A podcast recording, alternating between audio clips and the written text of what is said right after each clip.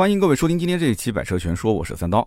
二零二零年的一场疫情啊，改变了很多人的生活，从最初的隔离到现在的打疫苗，可以说这一场疫情让我们变得更加的小心了。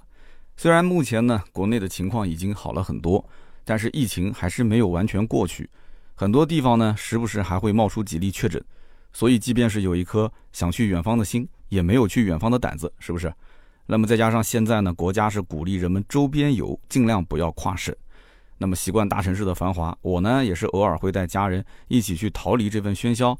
在江苏就有着一座离南京很近的城市，哎，它既有快节奏的生活，也有江南小镇独有的那种惬意。那古人云呢，上有天堂，下有苏杭，它就是苏州。中国国家地理曾经说过啊，江南是代表中国人对于美好生活的极致向往。苏州的很多地方我也都去玩过啊，比方说像沧浪亭啊。狮子园啊，拙政园啊，留园我都去过，因为苏州园林非常的有名。但是还有一些地方呢，没去看过，没有玩过，所以呢，我想到苏州去体验一些不一样的地方。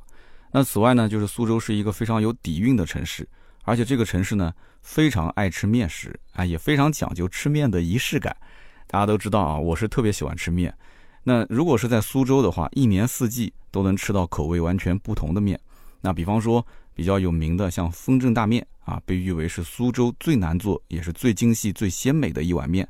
关键呢，就是它具有很强的时令性，夏天才有。还有呢，就是中国十大面之一的昆山奥灶面啊。南京呢是有分店，我曾经也发过微博去体验过。呃，说实话啊，没有那么正宗。其实啊，这个奥灶面啊，它其中的红油鲍鱼面和白汤卤鸭面是最为有名的。这个在南京不一定能吃得到，所以呢，我很想去苏州去尝一尝正宗的奥灶面。那既然有想法，咱们就得动起来，是吧？也就是一脚油门的事情。现在如果是开电动车的话，也就是一脚电门的事情啊！我非常想去苏州吃上一口正宗的苏式面条，于是呢，我就找了一个周末啊，带着家人我们去苏州来了一个周末两日游，陶冶一下情操，然后呢，大饱一下口福。嘿嘿。然后最近呢，手头正好是一台小鹏 P7 的超长续航版。正好可以测一测这款车的智能化的功能，同时呢，也给大家分享分享这一次自驾的一些感受。那么我是周六的上午带着一家人出发的啊，这次呢开的是小鹏 P7 超长续航至尊版，NEDC 的续航里程呢是六百七十公里，南京到苏州呢两百多公里，所以开它去周边自驾游几乎是没有这种里程焦虑的。那么我记得很早以前，南京到苏州、上海都是走沪宁高速，中途呢是要经过。无锡的市中心就是这个高速是跨过无锡市中心，所以基本上拥堵点都是在无锡这个路段啊。如果经常往返沪宁高速的话，大家应该知道这一段横跨无锡，所以很多无锡市民呢把它当成是绕城公路来开了。那么现在呢，这个路呢也都改过了，名字也变了，叫沪蓉高速。那更夸张的是，南京到上海那一段全程都是四车道，非常的宽阔。那全国估计没有几条像这样的高速，是吧？连续几百公里都是四车道。那么在这种非常宽敞的高速公路上面，特别适合开启自动辅助驾驶功能。那么在这样的一种路况下，小鹏 P7 的优势就显示出来了。升级之后的 XPilot 3.0更加的智能，NGP 自动辅助驾驶功能在高速上用起来非常顺手。那虽然根据法规的要求，我们的双手是不可以离开方向盘的，而实际上车辆已经能够完成自动超车啊、自动限速调节啊、自动选择最优车道。甚至呢，还可以自动上下匝道。那么我们知道，很多的新手驾驶员啊，他上下匝道会车是比较困难的。那么有了这个功能之后，就可以让他轻松很多。这个功能的开启也是非常的方便，跟特斯拉是一样的。方向盘的右侧的换挡拨杆呢，往下拨两次，自动驾驶辅助功能就开启了。我在测试小鹏 P7 这个车辆的时候。我曾经突发奇想啊，有一次我拍视频，我说如果说这个功能开启之后，我一直始终不去握方向盘，那结果会怎样？啊，于是我就找了一个非常空旷的道路啊，在保证安全的情况下做了一个测试。车辆呢一开始是提醒我要手握方向盘，那我不去理会它。结果呢，车辆先是声音提醒，然后提示音是越来越大，接着呢安全带开始震动。那么在一系列的提醒我都不去理会的前提条件下，最后自动驾驶辅助系统就退出了。那么之后呢？我在行驶过程中再想激活自动驾驶辅助，这个功能就无法激活了。那这是为什么呢？其实啊，这是对于驾驶者的一个保护功能。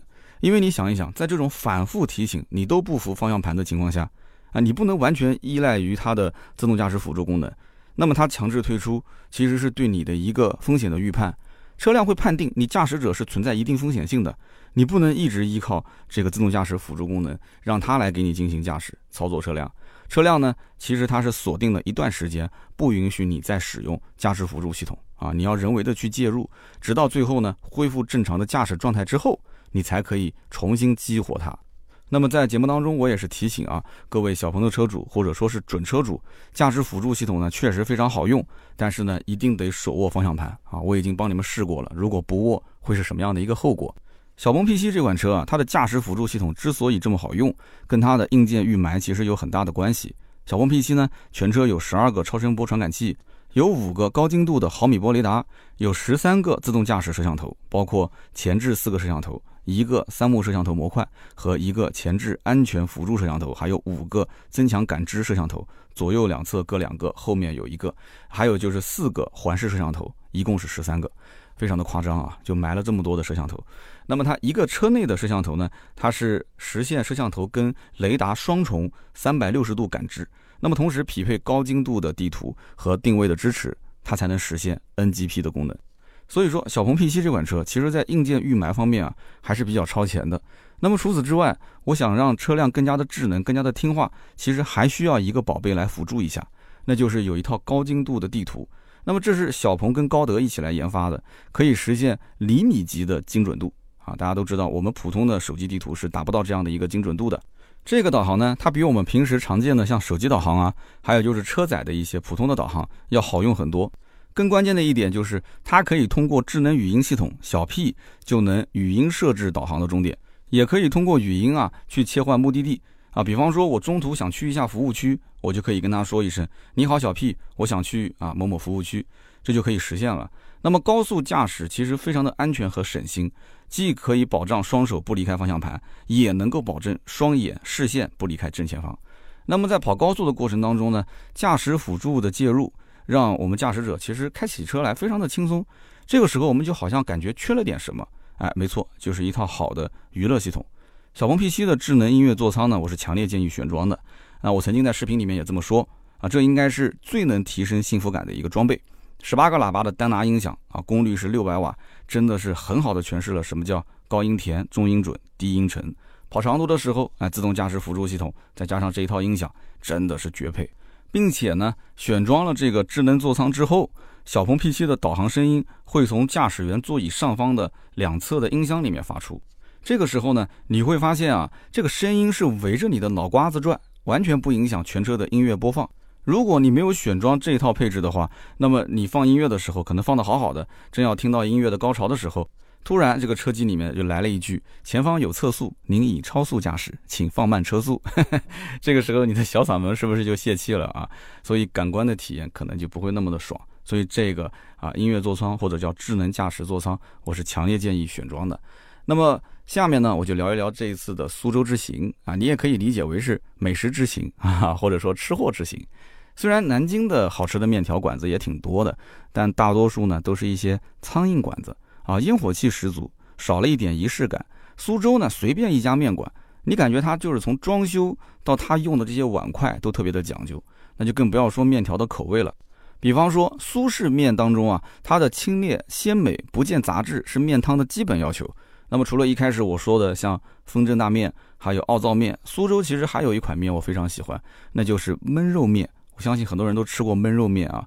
焖肉面是用猪的五花肉加调料，然后经过宽汤焖制而成，然后肉质非常的酥烂，入口即化，口感真的是跟那个豆腐差不多。那么开了一上午的车，我的肚子也是饿得咕咕叫。那么我就直奔我朋友推荐的一家焖肉面馆。那么在苏州的市中心姑苏区白塔东路那个附近。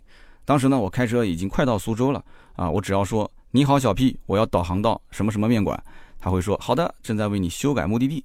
那么在高速驾驶的时候呢，其实我真心感觉啊，语音互动系统又方便又安全，什么事情你只要动口，你就可以不动手啊，一句话就能解决。那么回想起一开始小鹏 P7 刚上市的时候。还是有很多人在吐槽的，说小鹏 P7 取消了那么多的实体按键，用起来很不习惯。其实我当时也吐槽过，但是现在看来，其实取消实体按键真的是明智之举，这才是未来的一个大趋势啊！我们要培养一个用车的习惯。姑苏区呢是苏州的市中心，也是苏州的老城区。白塔东路是苏州的一个老街。那么苏州这十几年来，应该说经济发展的非常不错，这个城市的迭代速度也是非常的快。但是呢，白塔东路一直还是那个白塔东路，依然是苏州老百姓日常生活的一个缩影。这条街有着很长远的历史，街边呢依然还保留着窄巷小弄和白墙黛瓦，江南小镇的这样的一种韵味由此而生。现在白塔东路还在保留原始韵味的基础上，增加了很多很多有创意的复古店啊，咖啡小店啊，有书店啊，有茶社啊，酒吧等等，所以进一步拉近了它跟现在这个时代的距离。所以你吃完一碗酥嫩的焖肉面之后，哎，走在这个街道上，就有一种回到过去的错觉。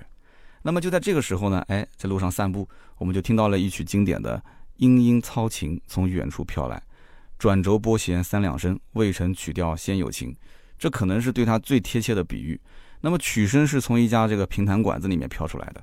那么说起苏州的曲艺这个戏剧的形式，那就不得不提苏州评弹，是吧？大家都很了解，苏州评弹历史非常悠久，早在清朝的乾隆时期就已经是被老百姓广为流传了。两千零六年的时候呢，苏州评弹是被收入国家级非物质文化遗产项目名录。那么我们来到这个馆的门口啊。就看见两位专业的艺术家声情并茂的演奏着，上手持三弦，啊，下手呢抱琵琶，自弹自唱。那虽然说我不会弹琵琶，但是我会弹吉他。这个我在旁边津津有味的听啊，一曲听完，我也是心痒痒的，想赶紧回家去抱起我的吉他来上一首啊，一三二三五三二三是吧？这一次呢，应该说非常的尽兴啊，酒足饭饱，听了评弹，我们接着继续出发，前往不远处的寒山寺。那么在老街周围驾驶其实非常考验车技，因为白塔东路如果是去过的话，大家都知道它的道路非常的狭窄，那时不时会有单行线。好在呢，我们开的这个小鹏 P7 啊，搭载的是高德高精地图，能够实现全场景厘米级的定位精度，精准度远远高于手机跟普通的车载导航，所以它很快就帮我们导航到了大路上。哎，我就感觉开着一个外形新颖的小鹏 P7 行驶在这种老街上，车内呢是科技智能的内饰。车外呢是上了年头的白砖瓦房，这种现代与古典的冲击感令人难忘。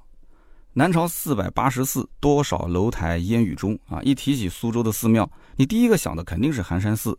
苏州呢有那么多座寺庙，为什么这一座不起眼的寒山寺，它既不是历史最悠久的，也不是规模最大的，哎，大家就非常熟知呢？其实这还不是因为著名的唐代诗人张继啊，在安史之乱之后写下的那首唐诗。姑苏城外寒山寺，夜半钟声到客船啊！人人都知道这句话，广为流传啊。没错，有著名的《枫桥夜泊》这首诗。诗人张继呢，无意之间，在一个月落乌啼霜满天的夜晚啊，因为悠长的钟声有感而发，所以写下了这一首脍炙人口的诗歌。那么张继呢，他又怎么可能会想到，几百年后的今天，这个地方会因为自己的停泊而闻名，而且变得如此繁华？寒山寺啊，是始建于南朝萧梁代天监年间，公元五零二到五幺九年。它最初呢不叫寒山寺，它是叫妙丽普明塔院，这名字比较拗口啊。有意思的就是，很多人第一次来这里是凭借着《枫桥夜泊》那么这首诗，所以才过来想看一看。那么寒山寺大家都以为是在苏州的郊外，在一座山上，对吧？大家都会想象一个画面啊，就是在一个清幽的山腰上，哎，朦胧的白雾笼罩着整座寺庙。有一条小小的青石板路，曲径通幽，哎，穿过寺庙，继续蜿蜒着，直到山顶。远处悠远的钟声划过天际，回荡在山谷里，哎，都是这样的一幅画面，是不是这样？但其实不是的啊。寒山寺就在苏州的市中心，旁边就是大马路。之所以后来要改名叫寒山寺，就是因为唐朝时期这里面住过一位非常有名的僧人，他的名字叫寒山，哎，所以改名叫寒山寺。如果当初那个有名的僧人叫做三刀，那这里可能就叫三刀寺。哎，我觉得这名字挺好，好像还是寒山寺更有意境啊。那么被翻新过的寒山寺呢，有一些墙体是刷上了粉色，再配上粉色的樱花树，还有池塘中嬉戏的金鱼，哎，突然之间啊，就有几分这种安逸和宁静涌上心头。在寒山寺藏经楼的南边，有一座六角形的重檐亭阁，里面呢有一座钟啊，这就是《枫桥夜泊》当中闻名遐迩的钟声。哎，从那个时候起，夜半听钟声的习俗，现在每到新春佳节来临之际啊，全国各地的游客会慕名而来，哎，云集到寒山寺，聆听钟楼当中啊发出的一百零八响钟声。那么在悠远的钟声当中辞旧迎新。那据说每一个人一年当中有一百零八个烦恼啊，基本上也就三天一个。那么听一个钟声就能减少一个烦恼。那么现在寒山寺敲钟呢是需要五块钱一次啊，所以即便敲了一百零八下，我依然还会有烦恼。为什么呢？因为我花了五百多块钱，是吧？然后自己去敲钟花了五百多，你不如听别人敲了，是吧？所以呢，我还是安安静静的当一个美男子啊，带着家人一起看一看池塘当中肥美的这个金鱼。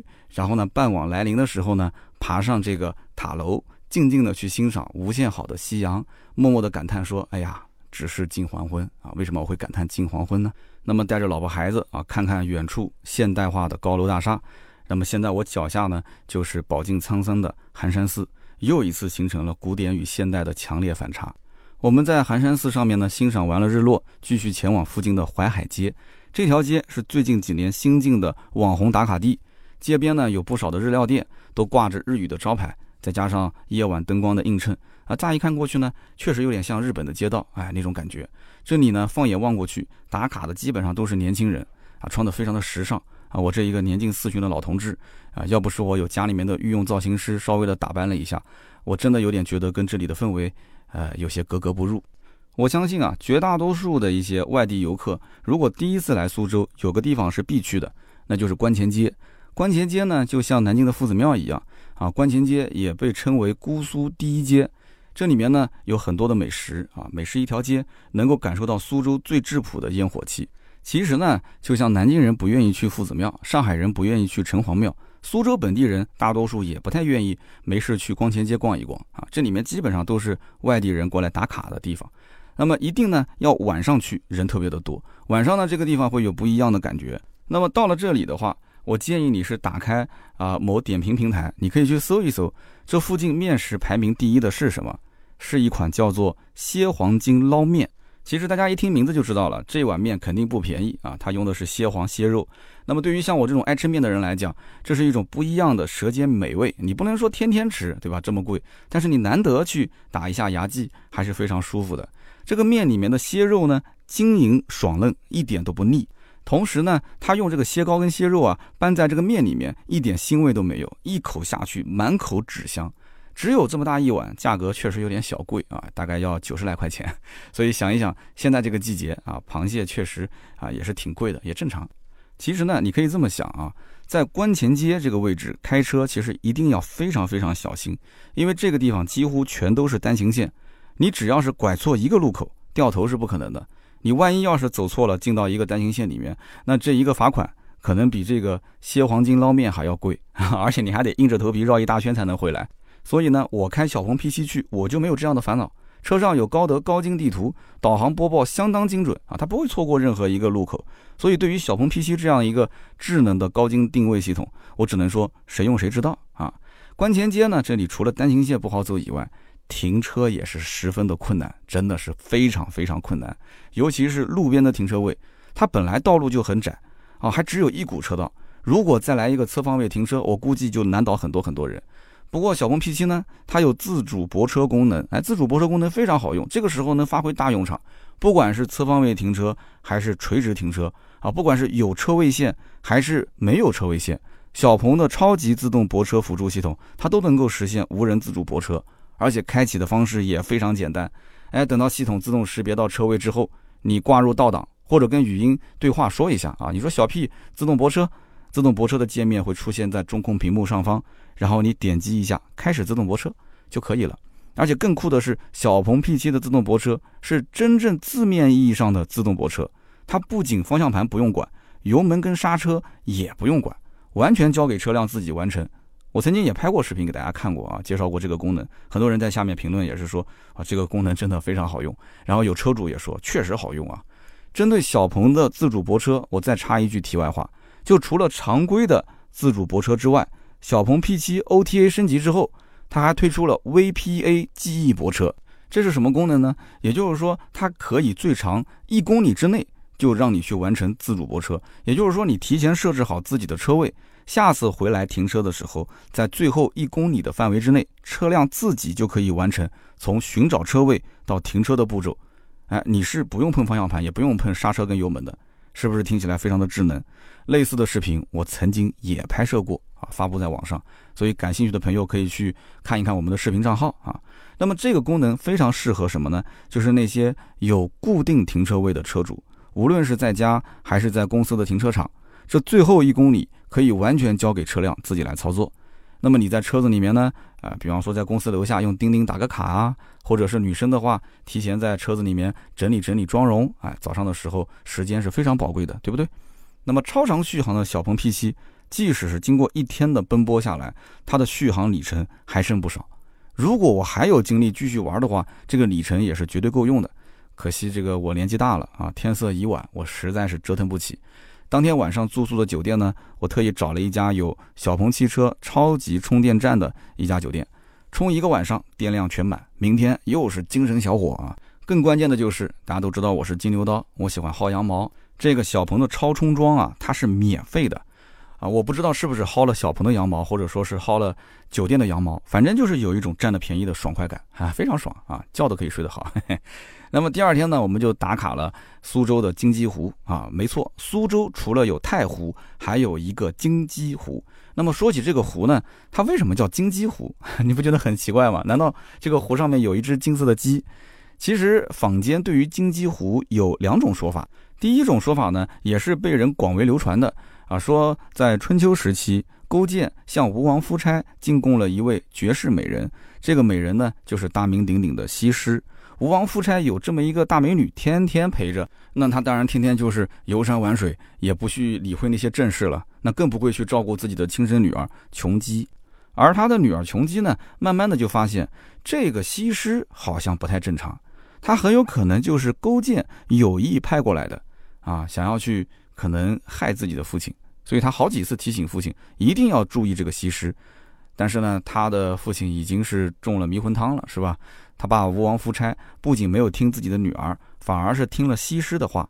他让自己的女儿去苏州的城东一个不知名的大湖当中的一个荒岛上去面湖思过。哎，所以历史总是惊人的相似啊！这个情景直到今天还在世界各地发生啊。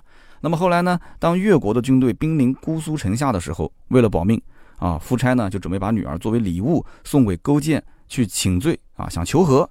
然后琼姬呢听到这个消息之后痛不欲生啊。随后就跳湖自尽。那么传说人们为了纪念琼姬，便把这个湖叫做琼姬湖。那有人说琼姬湖跟金鸡湖这个读音也不一样啊，那是因为你说的是普通话，在吴语当中，琼姬和金鸡的读音是非常相近的，所以琼姬湖就被逐渐啊流传成了金鸡湖。这是第一种说法。第二种说法呢，就更加的科幻了。传说很久很久以前，有一艘装满稻谷的小船在金鸡湖上行驶。哎，忽然呢，有一只全身闪光的金鸡从天而降，降落在了这只船上。摇橹的渔夫呢，从来没有见过如此硕大而耀眼的公鸡，顿时惊恐万分啊，不知所措。那么，只见这个金鸡跳到了稻谷堆上，开始啄食船上的稻米。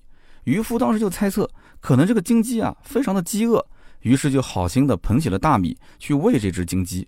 那么金鸡吃饱之后呢，张开翅膀飞向了高空啊，在飞离小船之际，金鸡撒下了漫天的种子，瞬间金鸡湖当中就长出了一种姑苏人从来没有见过的植物，叫做芡实啊。这个芡实老百姓啊常称之为鸡头米啊。我一说鸡头米，很多人应该就听过了。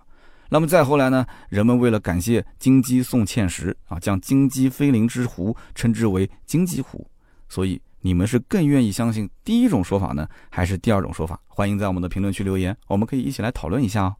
如果大家来苏州的话，金鸡湖是非常值得一去的，有大桥瀑布，有音乐喷泉，湖边一排一排的当代的建筑当中，最著名也是最特别的，肯定属于苏州地标东方之门。那么当地人管它呢叫做大裤衩。可能大家想不到，昨天呢，我逛了一天的这个古香古色的老建筑，这个大裤衩就在这些老建筑十公里左右啊，在这个位置靠得非常的近。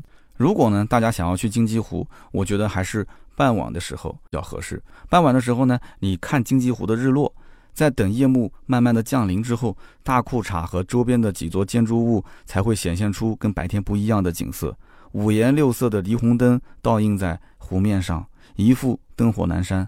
这样的一个美景非常好看。这个时候呢，哎，外形动感前卫的小鹏 P7 和白墙黛瓦形成了鲜明的对比。那么今天在大裤衩之下，小鹏 P7 就显得更加的协调啊，尤其是夜晚，东方之门上的霓虹灯再配合小鹏 P7 上的灯光舞，还有车内的氛围灯，真的没有比这个还要潮流的结合了。所以呢，这两天啊，苏州之旅对于放松来讲，应该说远远不够啊，时间太短，但是足够让我在平日里面啊，重复工作当中开个小差。那么我身边这一台超长续航的小鹏 P7 呢，也是正好满足了我周边游的所有需求，同时呢，也能在旅途当中带来很多不一样的体验。其实，在当今这个社会上，绝大部分的消费者或多或少都是受到周围环境的影响。不过呢，还是有一些人对于车的观念停留在五年甚至十年前，甚至更久。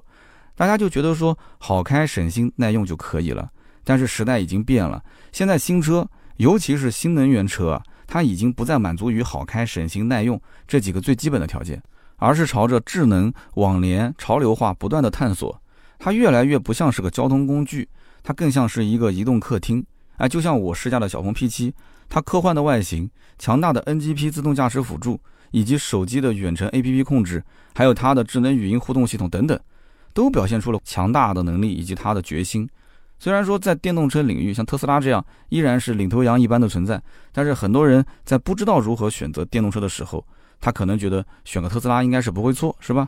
但是我们回头看一看中国品牌新能源车，无论是性能还是品质，都在不断的提升，那很多方面都是超越了特斯拉。小鹏 P7 从一开始饱受质疑，到现在凭实力赢得了很多的粉丝。在很多的城市里面，小鹏已经是街车，能见度非常的高。这也表明了什么？像小鹏这一类的中国车企当中的后起之秀，正在逐步的打开市场的大门。小鹏在我的眼里，其实一直是很接地气的。那么，如果今后中国新能源车企只能活下两三家的话，我相信小鹏应该是其中之一。好的，那么以上呢就是今天这期节目所有的内容，感谢大家的收听和陪伴。那么有关苏州的自驾游或者是小鹏 P7 的问题，大家都可以在留言区讨论。留言评论呢，也是对我节目最大的支持。我们也会在每期节目的评论区当中啊，抽取我们的中奖听友。那这一期比较特别啊，我们呢抽取十位，赠送我们百车全说定制的 T 恤衫一件。那么也是欢迎大家踊跃的留言，希望大家好运。那么咱们下期节目接着聊，拜拜。